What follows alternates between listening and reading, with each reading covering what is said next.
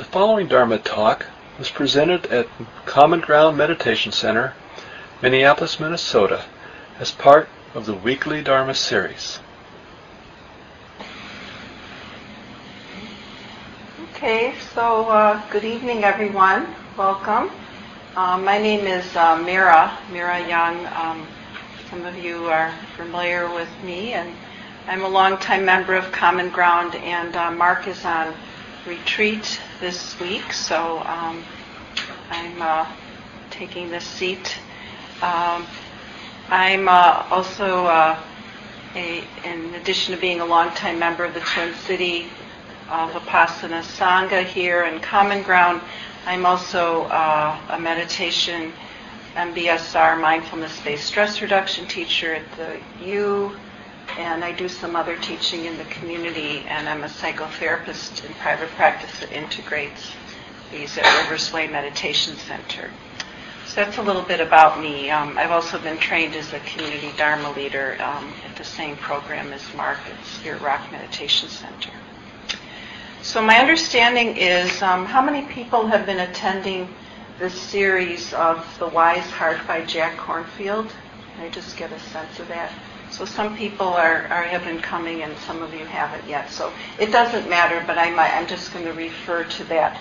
Um, when I love The Wise Heart in Jack Kornfield's book on a guide to the universal teachings of Buddhist psychology, and I'm, I'm delighted to say I'm part of a co-founding circle for a uh, Midwest Meditation and Psychotherapy Institute, and I'll tell you about a workshop that's coming up later a Dharma teacher.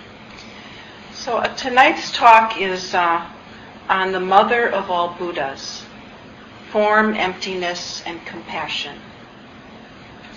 And these are teachings that come from the Mahayana Heart Sutra and are also based on some explorations or reflections on chapter 6 from Wise Heart, the Kornfield book I just mentioned, uh, with, which has to do with the universal to the personal.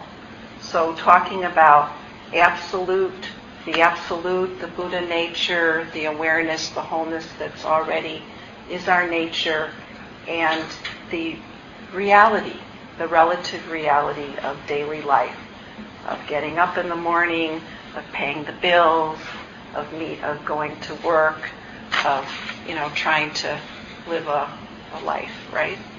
So how as, as I want to drop, keep dropping an inquiry and hopefully not rattle on too long to leave some time for discussion or to have you to, to just rest in what on earth do teachings about emptiness and absolute reality and Buddha nature and doing a meditation, which we did, which was from the Tibetan Book of Living and Dying, you know, whatever that means, entering this clear light and not being lost in all of the stuff that usually fills our minds with relative life and reality. How does that inform my life? The, the, what is, are these just esoteric teachings, or are these teachings that can bring freedom and liberation to us in the here and now? I was very deeply moved, confused, and awestruck by these teachings when I first heard them. And I am not intimately practicing the Heart Sutra, but I have had the times where it has, I've, I've heard it or parts of it, and, and also um, there's another teaching from the third Zen patriarch that I'll share, which talk about the this dropping all of that storing, all of that selfing that causes us so much of our suffering is mind made and is our what we keep um, reliving over and over with without the mindfulness to support us. Um, the chant that we did comes from out of that Heart Sutra. It's the last part of it, and uh, uh, another longtime Common Ground person that used to come here, Kim, had taught it to us when she returned from being in Bosnia and being with the children of trauma. And her heart was so wide open, and she came back and she came to the old common ground and she led us in this in this chant. And what what I find very moving about the emptiness and uh, is that the kind of emptiness and the, the stripped down bareness of, of the Buddha nature, of being able to start to connect with that, even for brief moments, flickers, is that it actually develops our compassion. So I want to share this reading. This is Ken McLeod from An Arrow to the Heart. It's his commentary on the Heart Sutra. It describes it this way. Why is emptiness such an important teaching in this school of Buddhism? The short answer is, is that emptiness opens the door to a qualitatively different kind of compassion. Compassion is usually understood as an emotion, but the kind of compassion that an awakened one, Avalokiteshvara is often called, or the Bodhisattva of compassion, represents is compassion as presence.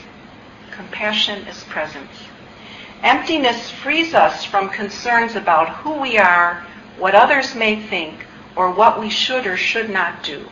At the same time, it brings a clarity that enables us to know what to do moment by moment to respond to the suffering and struggles of the world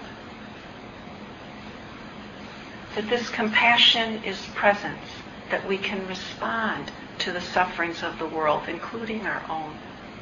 Now, how many of us here, you know, the overwhelming suffering, you know, we, we witnessed the um, what was happening in Egypt, and, and, you know, and some of the violence, and then now some of the, the freedoms, and now the uncertainty.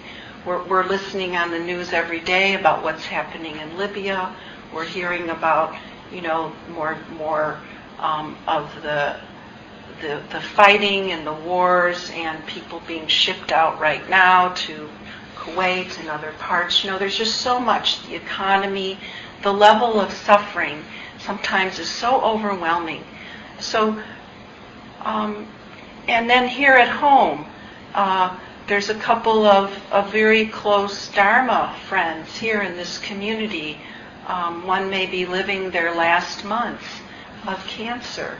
You know, you know, beautiful, beautiful people serving and living so, so beautifully, and and the unexpected cancer diagnosis. You know, how how do we open to it all? So I'm going to share a little more about on this. Um, I'm going to read you part of this and share a little more of, about the mother of all Buddhas. Um, before I do that, I, I, I love poetry, and I, I really have to um, restrain myself because I found so much good stuff. and I love it, and I'm not going to overindulge, hopefully. But this is from um, Rainer Maria Rilke, the Duino Elegy 8 just a little part of it. And isn't it interesting that in opening to compassion, to really coming home to our Buddha nature, we're actually, to be fully alive, we're also fully aware of death. They're not separate. Never, not for a single day, do we let the space before us be so unbounded that the blooming of one flower is forever we are always making it into a world. We're always making it into something. We're always making it into a world and never letting it be nothing. The pure, the unconstructed, which we breathe and endlessly know and need not crave. The pure, the unconstructed, which we breathe and endlessly know and need not crave.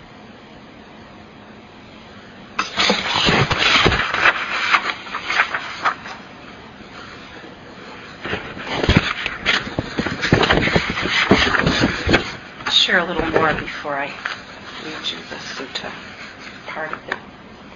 This is from Joanna Macy. How many folks have heard of Joanna Macy?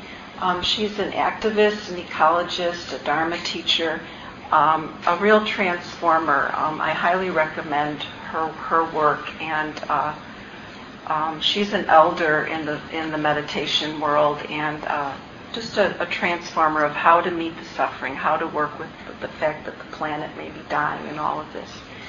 Um, she was at a workshop um, some a while back on Buddhist psychology called the Abhidhamma. Um, actually, I think Steve Armstrong, a teacher, will be coming here and talking on the, some of the Abhidhamma um, soon.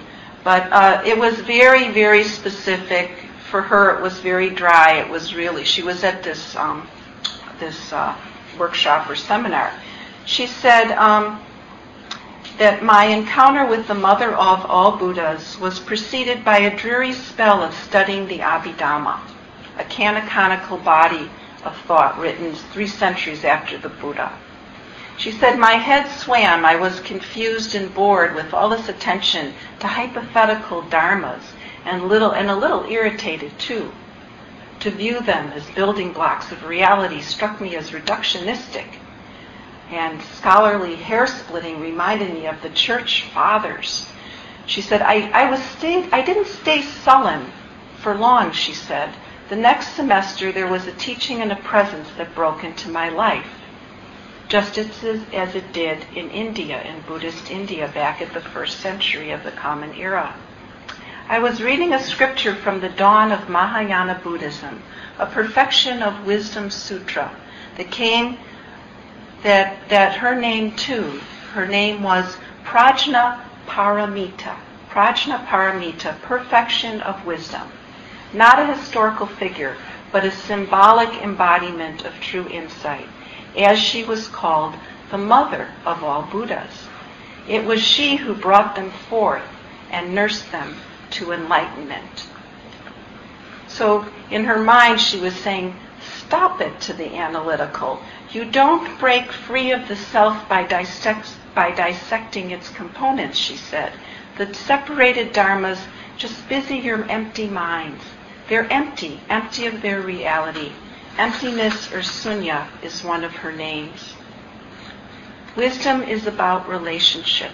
It's about the compassion that comes when we realize our deep relatedness.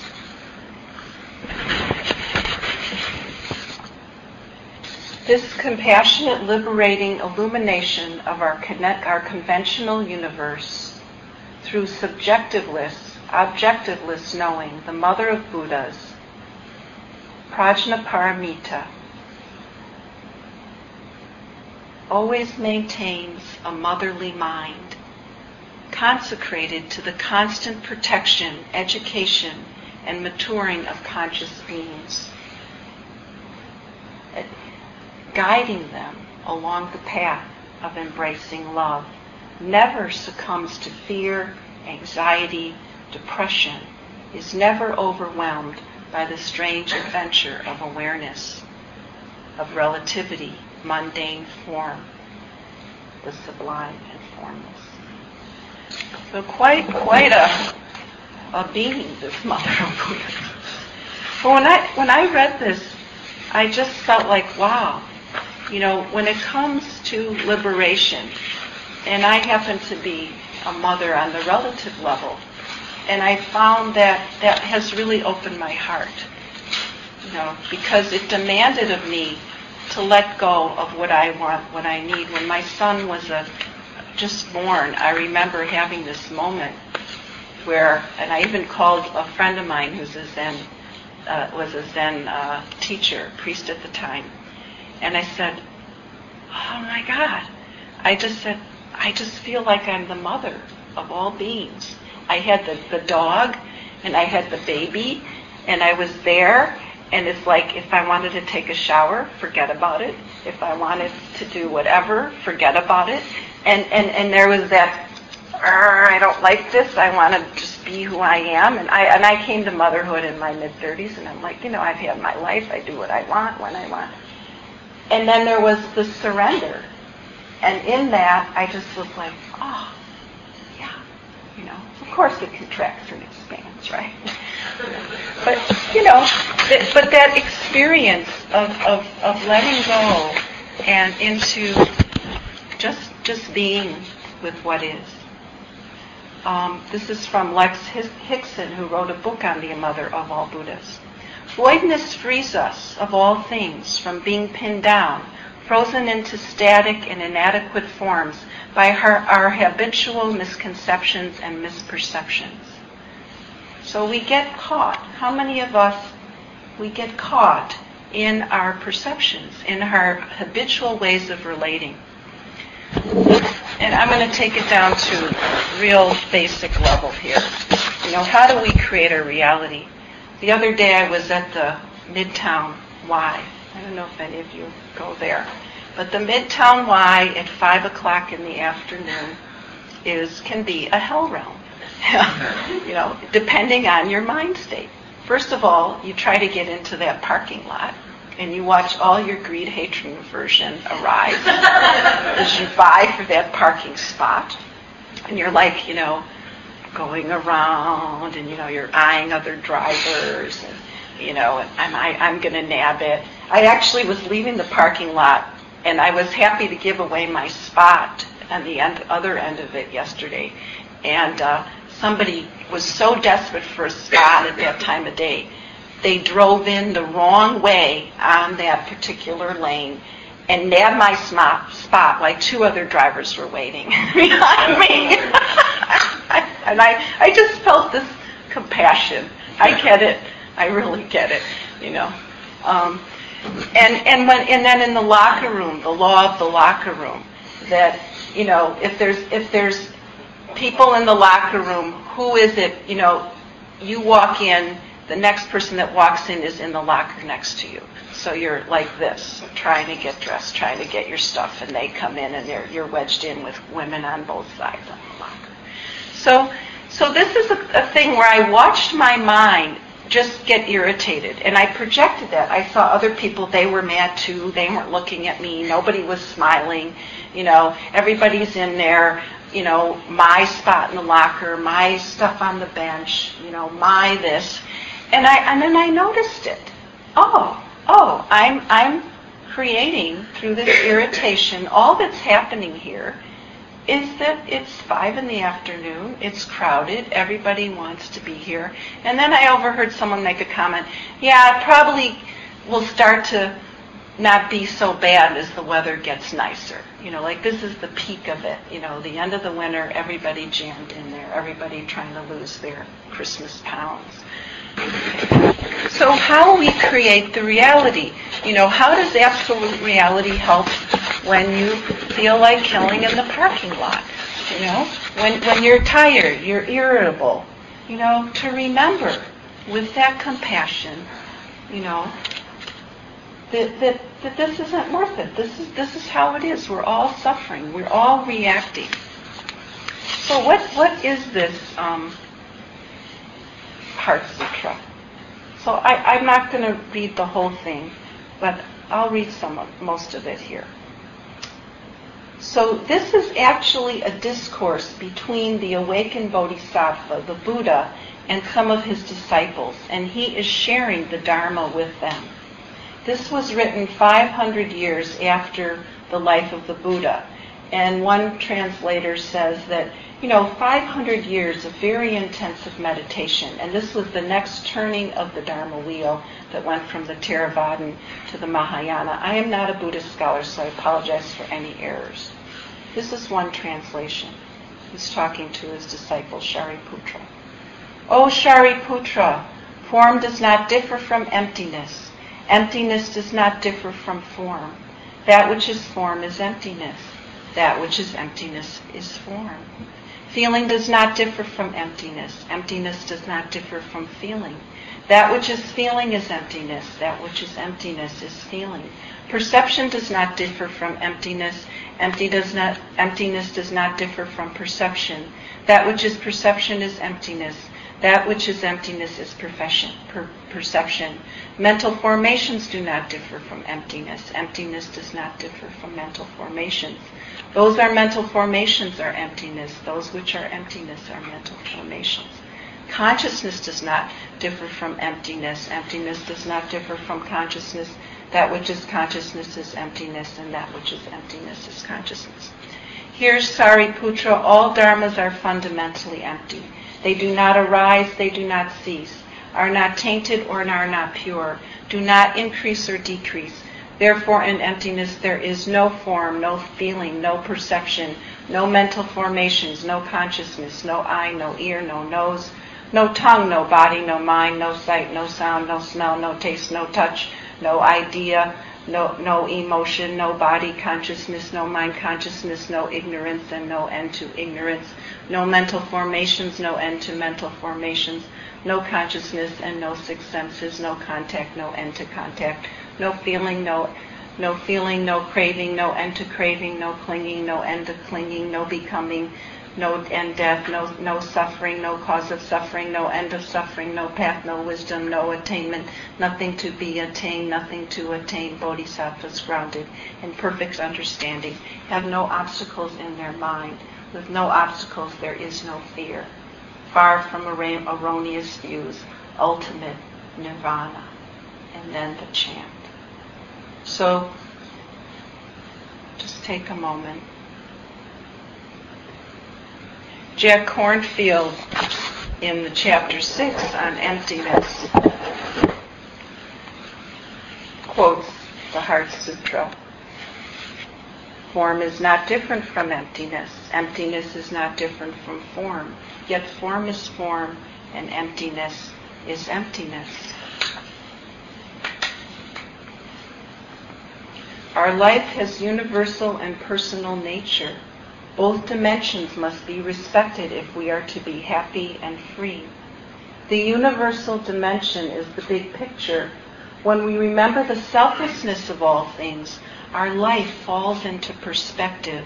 The universal dimension reminds us that all things on earth are transitory, tentative, appearing out of emptiness, and then disappearing. Shakespeare wrote All the World's a Stage. I, I got to see um, A Winter's Tale at the Guthrie. Have any of you seen that? Um, it's, it's an amazing production, um, and we happen to know a, a friend of a friend who was in the play. But this is a play of a man who's a king who becomes completely psychotically deluded in jealousy. He imagines that his queen has um, betrayed him and you know had an affair with his brother. Uh, is either a brother or a dear friend, another king, and he he he imagined this so completely. You know, he's hearing the voices, he's seeing the images, he keeps obsessing about it, and then he literally creates this incredible tragedy. You know, where where everything that is near and dear to him is lost or dies as a result of this mind-made confusion, literally possessed by jealousy. You know, how could emptiness have helped this guy out? You know, how can we keep ourselves, awaken ourselves from these dramas? How many of us even, you know, get lost in imagining things and suffering over them that haven't even happened yet? You know, that we think about. Um, some of the clients I, I work with, wonderful people, you know, and I, I myself too, I imagine all of these things. You know, our minds tend to go to look for what's wrong, and we can really get caught in it. What if, and then, and this won't work out, and does anyone here do this sort of thing? Sound familiar? Another thing that can happen, this is a downside of too much emptiness. Oh, I am empty. Everything is impermanent. You know, I'm the, you know, okay, you know, so this is happening, you know, somebody in my family is abusive, but it's all okay because I am empty. It's all empty, you know, it's all a dream. What do you think about that approach? You know, that's the other extreme. You know, so Kornfield addresses this in this chapter. He says that many people are spiritualizing their problems. This is common in Dharma circles, whether it's Buddhist, everything's a dream, or Christian, who says it's all God's will. These truths can be misused to refuse personal responsibility. Even the most genuine inner spiritual experience won't help us. if we place ourselves above the world of form. So it's form and emptiness. You know, if we if we get too out there, you know, we're not going to lock the door on the house. You know, we're not going to remember to do what we need to do. And and also we may tend to blame ourselves. Well, the problem is if I was a better practitioner and I got it all together and I was perfect, then everything else would be fine. Rather than there's things that are outside of their control. There's other things that we can't change. Life happens. And and how do we respond to it? So this is where the emptiness can support us to not take it personally, to be less reactive, to even see that our own conditioned habitual patterns that with mindfulness and practice we can wake up, we can we can observe them. And by being awake and aware, that transforms how whether or not we're caught in them. So if I'm noticing like what happened at the locker room, it was like you know, is like all puffed up and irritated like a porcupine, and then it's like all the quills went down. It's like, oh, it's just a mind state. It's empty. Oh, projecting. Oh, reacting. And and and it was so it was so full blown. It was laughable. You know, it's like, right, give me a break. You know, take yourself seriously here. You know. So so this is this is the freedom that's possible. Um, in the great way from the third Zen patriarch from verses on faith of mind, he says the great way is not difficult for those who have no preferences. When love and hate are both absent, everything becomes clear and undisguised. Make the smallest distinction, however, and heaven and earth are set indefinitely apart.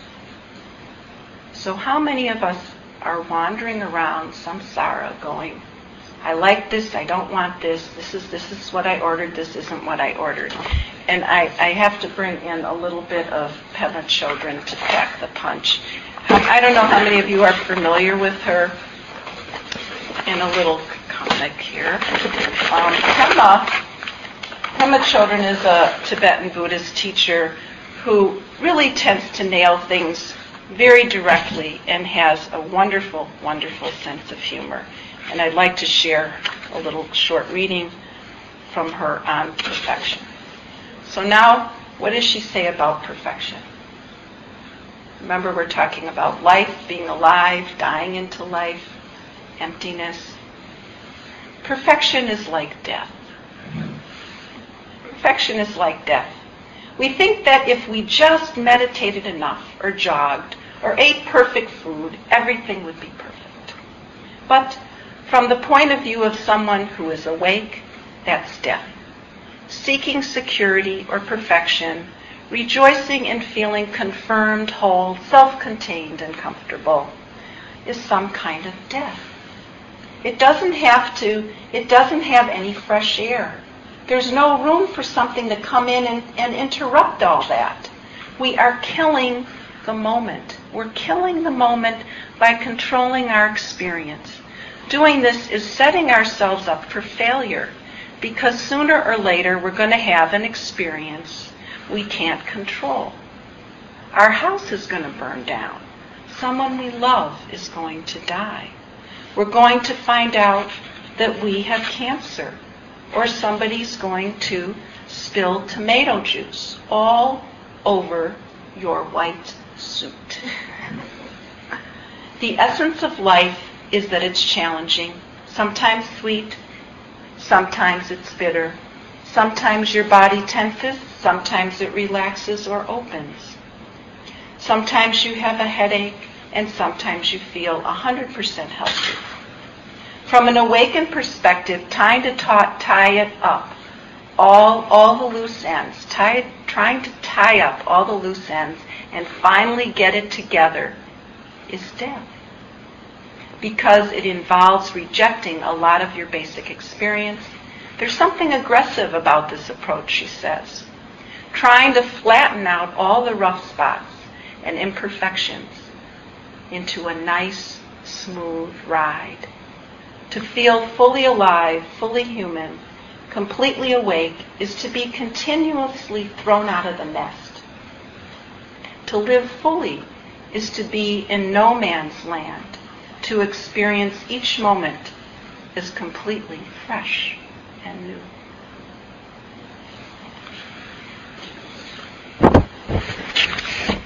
So Charlie Brown is is having a hard time. I don't know if any of you saw Sunday's paper. This is the one from this past Sunday. Um, I don't know if it fits right in here, but it's just too cute. It's about how we get caught. Okay. I feel guilty. He's going to the movies with his buddies, the whole crew, you know, Lucy and Linus and everybody, Patty. I feel guilty about going to the show today. I should be home helping my mother. He moves up the line. I have schoolwork to do. I have a book report to write and about 10 pages of arithmetic. He moves up the line. I really shouldn't be going to the show. I feel awfully guilty about it. I should go home. And he moves up the line. I can't really enjoy a show when I feel guilty about going to it. I should get out of line and just go back home.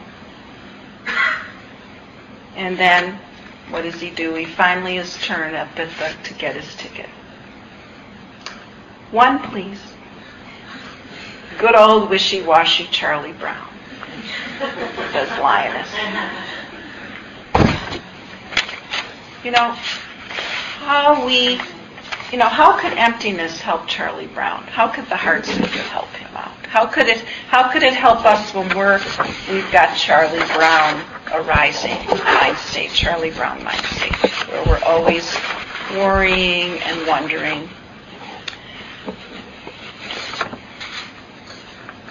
I want to leave some time for discussion.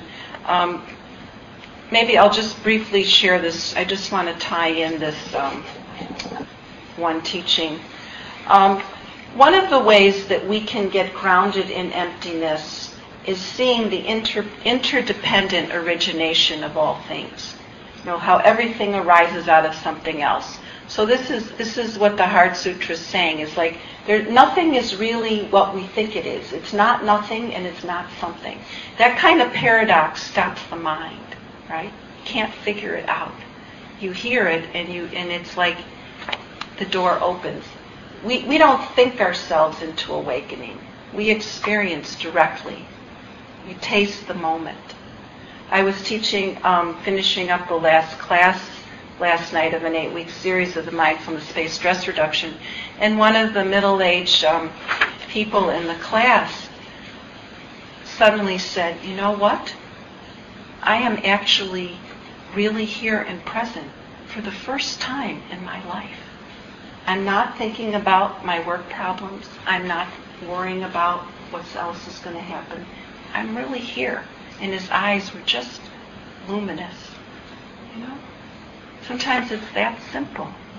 So what's the law of interdependent origination? It, it's, it, it, and this is from Andy Olendzki's book on unlimited mind. He said, it, to give a basic example of this law, it means that let us consider that anything around us in our environment which we interact with, take a bottle of lemonade. For example, if there was no bottle in existence, then the lemonade would not be able to be served for you served to you, at least not in a bottle. If you didn't exist as a customer, the bottle wouldn't be produced at, at all either. If there were no factories, workers, monetary systems, sand on the beach to make the glass for the bottle, none of these things would have been able to exist. The chain of interdependent factors allows us to exist in this universe is endless and interwoven to include every single individual molecule in, in, in, an entity in existence. Everything is interrelated and interconnected. We could not exist without each other. Repeated after a long time considering the interdependence of all things, we can awaken. You know, we, we get so caught in this individual separate self that we don't realize that it's causes and conditions moving through us. We're a living process. So I'm going to just begin to wrap it up here and move towards the interconnectedness of these teachings of the absolute and the relative reality. Mark Nepo describes it this way. Life has always been a, a secret in the open, and living has always been the art of drawing life out and staying open ourselves. He says that that um, when we take down the walls, when we take down the constructions that we have about who we think we are and how you know all those ideas and and and beliefs that don't serve us and patterns. He says, I invite you to do this together. I'm beginning to see that if you take away all a person knows, you are left with the mouth of a fish gulping water as fast as it can. If you take away a person's covering, you are left with the naked freedom of a star. If you take away all a person has done, you are left with a soul eager to build. And if you take away what a person has saved, you are left with a life that has to live now. You know, life can be a dance. We're swimming in an ocean of, of being all together. This is Unconditional by Jennifer Welwood. Willing to experience aloneness, I discover connection everywhere. Turning to face my fear, I meet the warrior who lives within.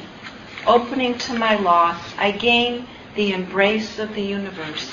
Surrendering to emptiness, I find fullness without end. Each condition I flee from pursues me. Each condition I welcome transforms me and becomes itself transformed into its radiant jewel-like essence. I bow to the one who has made it so.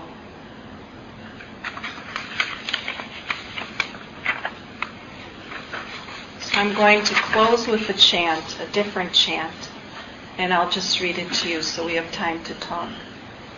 This is the Four Limitless Ones chant. May all sentient beings enjoy happiness and the root of happiness. May they or we be free from suffering and the root of suffering. May we not be separated from the great happiness devoid of suffering. May we dwell in the equanimity free from passion, aggression, and prejudice.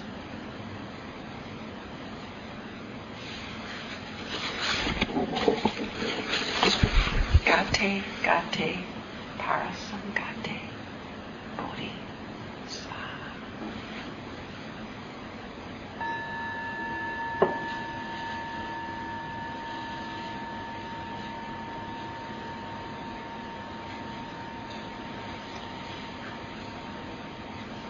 So I'd like to open up to any discussion and remind you of the inquiry of what what is my relationship to the absolute and the relative? To how does emptiness inform and bring liberation to my life?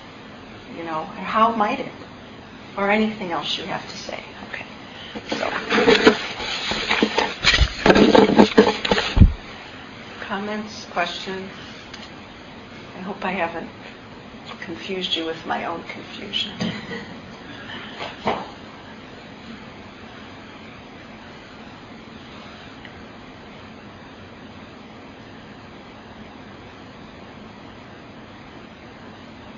we're all empty. Yeah. yeah, what's your name? Stephen. Stephen. I have to ask after listening to you, I'm a little more confused about what it You're more confused what it is? Is. Yeah. Good. Yeah. Say more. I, I, I, I don't really have more to say than that. Just like I thought I knew what was, but, but I, I'm not sure.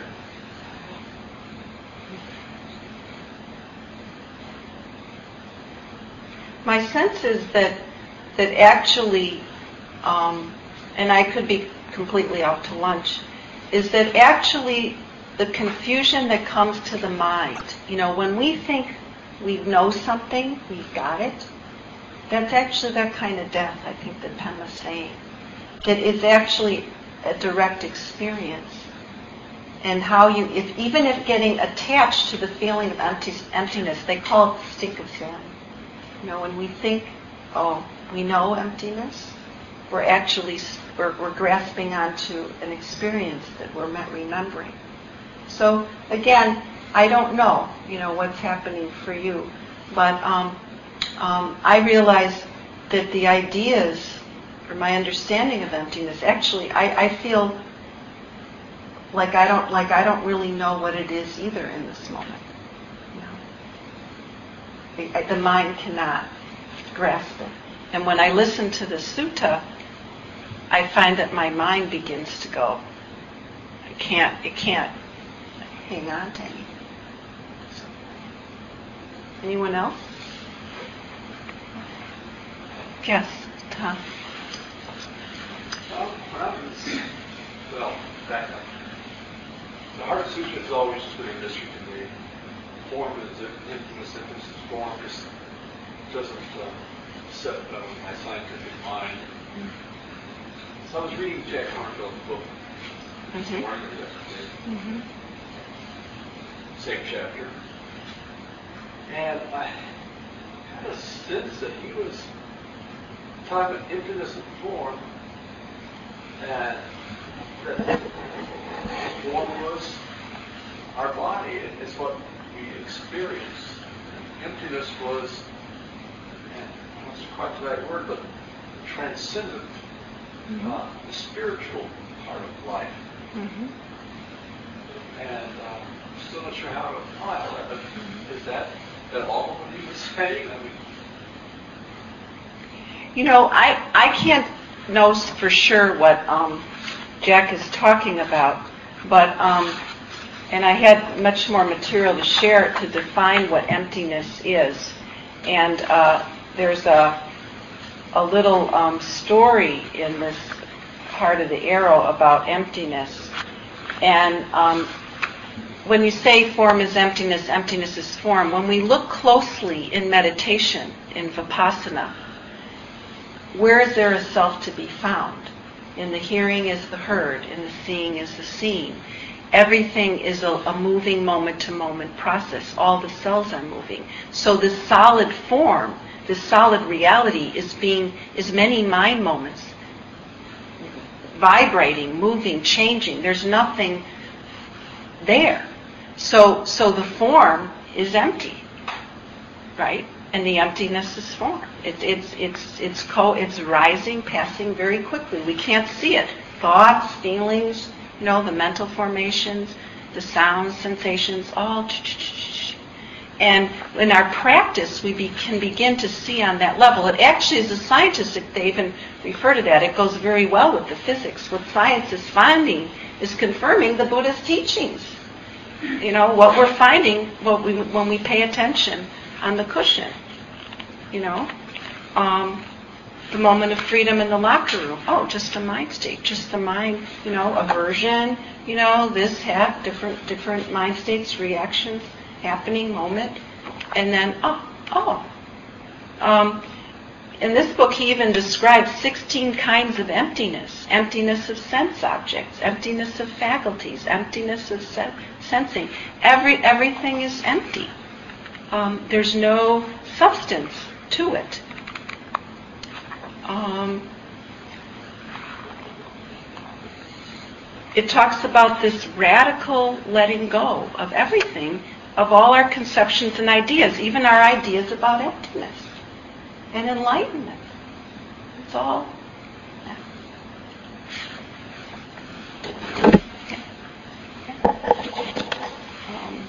It's like getting the carpet pulled out all, under all the time.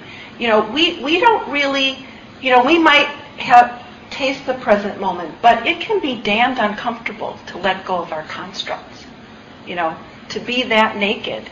Um, And, and there's lots of stories of people having these experiences, often in intensive retreats or coming home from them. It can be very disorienting and quite frightening. But then people often describe it, maybe you've heard this metaphor, is like when you experience the empty nature, the groundlessness of life, it's like jumping out of an airplane, but you realize that there's no ground. So it's perfectly safe. It's safe to. Still unsettling. Yeah, very unsettling. I mean, that's where like these teachings, they're very, very radical and they wake us up. And yet, in the moment, in the, in the relative reality, each time we, we have a moment, a moment where we're not identified with this sense of a separate solid self is a moment of freedom. And it kind of, it's like getting adapted to that water, that experience, and finding out that's really the only place where we're fully alive. Do any of you have an experience? Sometimes it's when something really wonderful happens, like a baby's born, or when there's a trauma, like it's like time kind of stops and you're just there, or you're, maybe you're, you've been backpacking and you reach that spot. You know, we all have these moments, you know, or you're in love, or, you know, where, where the boundaries dissolve type of thing. You know, do you feel afraid then? Or do you feel home? You know? Sorry, were you going to say more? Very. It, it, it's a it's a strong taste. Freedom is a strong taste. It takes a lot of courage to keep, you know, showing up for that. Um, in fact, in fact, sometimes you know I have to watch not to get discouraged because it's like as soon as the mind opens, it goes fill it up, fill it up.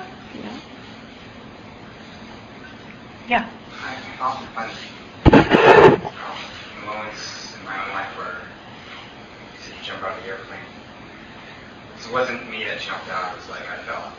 Mm-hmm. You know? And it's like the because the experience is so sublime, there's a strong desire to to want to have that again. Mm-hmm. Um, and it's like when you taste that sublimity, I don't know if that's a word. Um, it's creates like a knowledge that's stronger than any type of knowledge you hadn't tasted before. Um, and that leaves an imprint stronger than any imprint you've had before. But it's still an imprint. And you grasp, and, and so when you seek that experience again, or you, you um, look for what it's like to know emptiness as form and form as emptiness. The tendency is still there to like use the mind to access that experience. And it's not the mind at all that is accessing it. It's when the mind drops away. To Well, you know, sometimes it can be very skillful to bring to mind wholesome states or to connect, bring that to mind. You have to watch for that grasping, that clinging, and that craving to repeat it. Um, there's a lot of stories of, you know, meditators, and I've had some of this myself, where you have a certain a, a sitting or a certain experience, and you, you, you want it and you keep chasing it and you're and then you're you're you're lost in craving and you don't even know it. You know or you're you're stuck there. Well i had this experience and you get all identified and puffed up with it or you think you're special or whatever. And then and then it's the stink you know. It, it it's not you know. Yet yet sometimes bringing to mind reconnecting establishing those conditions that support um, awakening and practicing moments of awakening, just dropping, just being, just, you know, um, that can become part of our lived experience. Yeah. Not as a me. I mean, that's actually where it gets dead in the water. There's a me having an experience of emptiness. it's like, yeah. And I I don't know how I'm going that deep, but in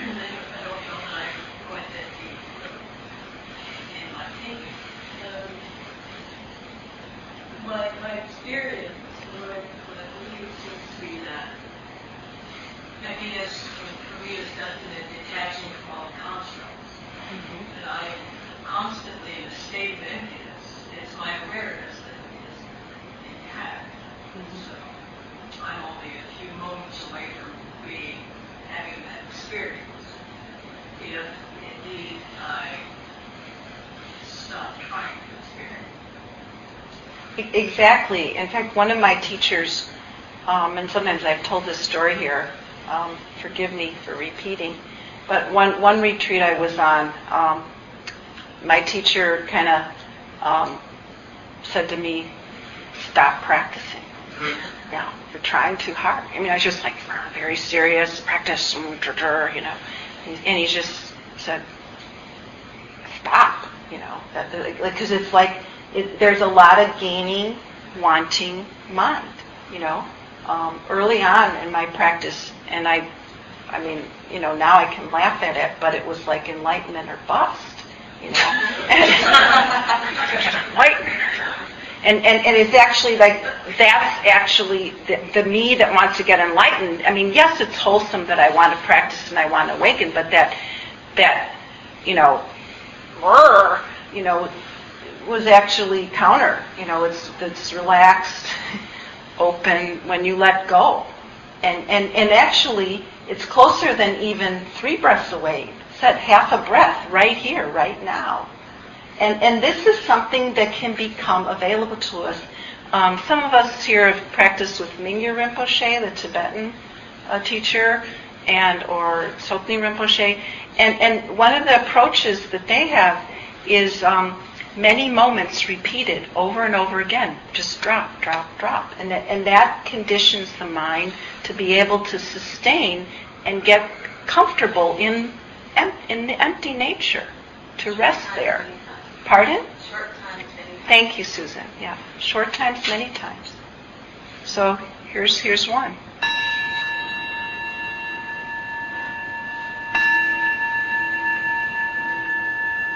Not trying to meditate, just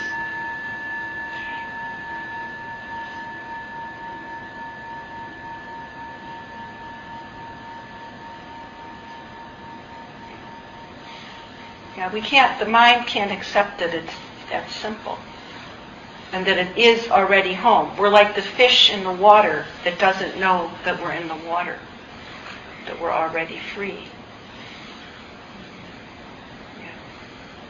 Okay, um, any last question before announcements or uh, anything on this side of the room? yes. Yes, um, you know, I, um, I'm trying just to like kind of be with things as they happen and letting allowing things to come and go, or or um, finding something like just a new way of doing something that works. Um, I don't know if this probably isn't going to make any sense, but um, I find that you know rather than trying to find a routine that works and repeat, keep repeating that routine because it's healthy or whatever is there's something about me that's always trying to maybe maybe I could make it better. Maybe if I did it this way, it would even be better. And so it's very hard to just rest with what is, you know, or be satisfied with, um, you know, finding a way to get up in the morning that's easy or something. You know, maybe if I put my laptop over here, better. you know, so it sets me up for kind of a constant struggle. Mm-hmm. Great awareness. You know, great noticing. Noticing the pattern of mind that constantly has you, you know, adjusting, rearranging, how could we do it better? And you go, oh, haha, there it is. There's that Charlie Brown mind. You know, there, there, there it is. You know, oh, well, only if we do this and do that, then it'll be easier, and then da-da, and then you're, you're figuring out and you're planning and you're arranging. Again, a little of that sometimes makes a lot of sense. Oh, right, actually, you know, instead of carrying, carrying this here, I, I, I'm less likely to burn myself if I, you know, pour the tea here. But, you know, some of that makes sense. But when it starts to get to be like we're constantly figuring out, you know, well, how do I arrange it and get it just so and da da da, then, then that's, that's, uh, what we call a kind of a papancha is the Pali term, the kind of the obsessive mind, you know, that's off running, running, and or, or the kind of um, mind state, a restlessness, a craving, wanting to get it perfect, that type of thing. So, you know, we, we watch it, it's not self. And you go, oh, there it is. And you can choose then. You can choose. Yeah. But you'll never get it perfect, right? Pema says perfection is like that. Yeah. Okay. Well, thank you everyone for your questions. And uh, I guess if I've left you confused with about emptiness, it's, I hope I hope that's a good thing. So, um, and you know, check it out.